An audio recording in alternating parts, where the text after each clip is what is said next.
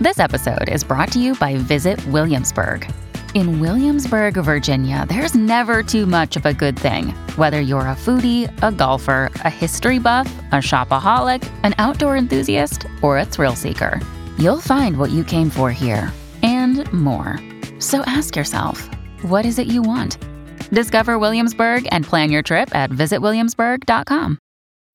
When you need mealtime inspiration, it's worth shopping Kroger, where you'll find over 30,000 mouthwatering choices that excite your inner foodie. And no matter what tasty choice you make, you'll enjoy our everyday low prices, plus extra ways to save, like digital coupons worth over $600 each week. You can also save up to $1 off per gallon at the pump with fuel points. More savings and more inspiring flavors make shopping Kroger worth it every time. Kroger, fresh for everyone. Fuel restrictions apply.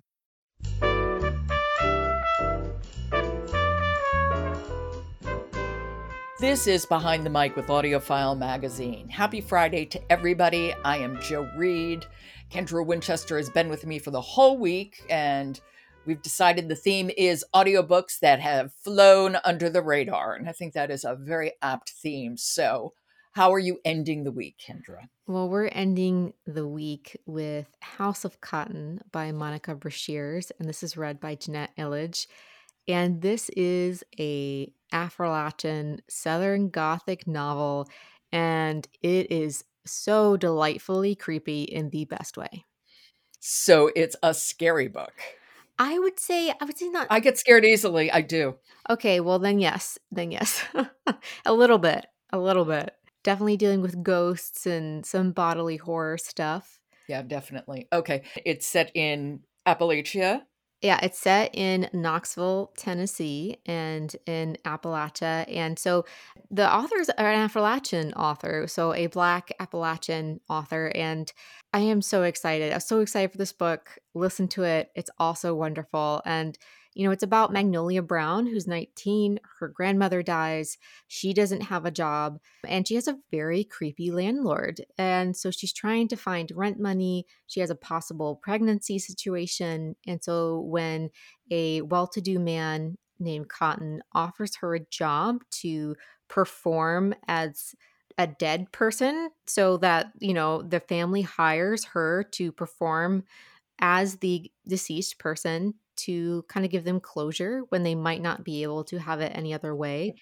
Whoa, whoa, whoa, whoa. Let's back that one up. So, do they know that that isn't their loved yes, one? Yes, yes, they do. They're basically Holy hiring moly. an actor to perform the dead loved one over Zoom. Okay, now that is a very unusual premise. Right? So, it's set in the present day. It's over Zoom. It is set in the present day, yes. Yes. It's almost like it's this 19th century conceit, but it's moved up to the 21st century. Exactly. Exactly. Oh, wow. Um, that's interesting. You see why I'm very excited about it. Yeah. I don't want to give any spoilers, but there's a play on deceased people appearing. So she's pretending to be a deceased person, but are there actual ghosts appearing to her? What's giving her a closure? This is what I'm talking about. You play ghosts often enough, they will come back. And I actually feel if you listen Ooh. about ghosts often Interesting. enough, they will also come. Not really. It's very scary to me. Well, I feel like that says a little bit about my love of gothic and scary things. I feel like if you Mhm. like Sixth Sense, like The Village, you'll really like this book. It has similar vibes. I just looked it up and a reviewer called it a lyrical fever dream of a novel, which I love. I think an Afro-Appalachian dialect is really hard to capture, and Illidge is such a phenomenal performer for this book because she's able to capture different Southern dialects through the cast of characters, which is so difficult to do. She is so successful, and I just love her. I'm going to go find other things she performs because she does a phenomenal job. Okay, well, why don't we hear a little bit? All right, so this is just like the opening part of the audiobook. We get to know our protagonist a little bit and what's going on in her life. All right, this is House of Cotton by Monica Brashears, read by Jeanette Illidge. I ain't ever felt as trapped and choked as I do right now.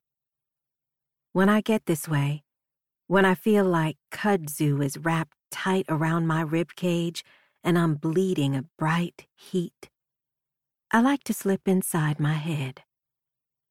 I can forget about this hard backed pew and all the silk, wide brimmed hats bobbing to the morning gospel. I ain't here. I ain't in Mountain Bend Baptist. I ain't even in Tennessee. I am a little black bean. I am a little black bean in England, 1734, and a boy is carrying me home.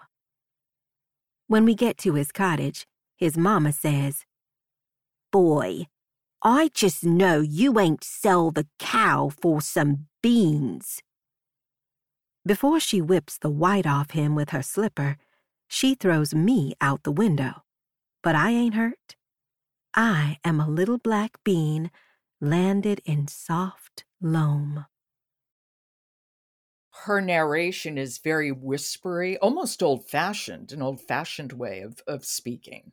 Does that make sense? Yes. And I feel like that fits the vibe of the book because, like you said, mm-hmm. it, it kind of has the spiritualist elements of like the late 1800s, early 1900s, but it's set in modern day.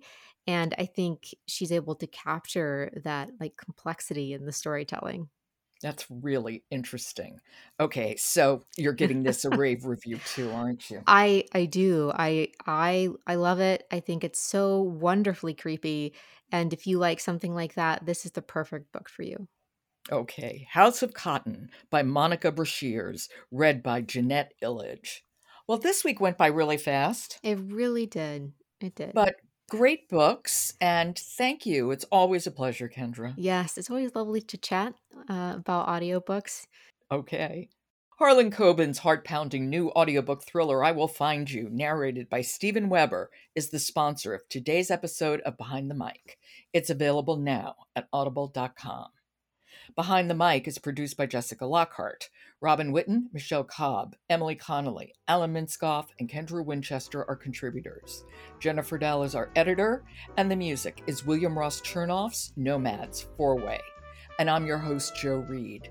Good listening.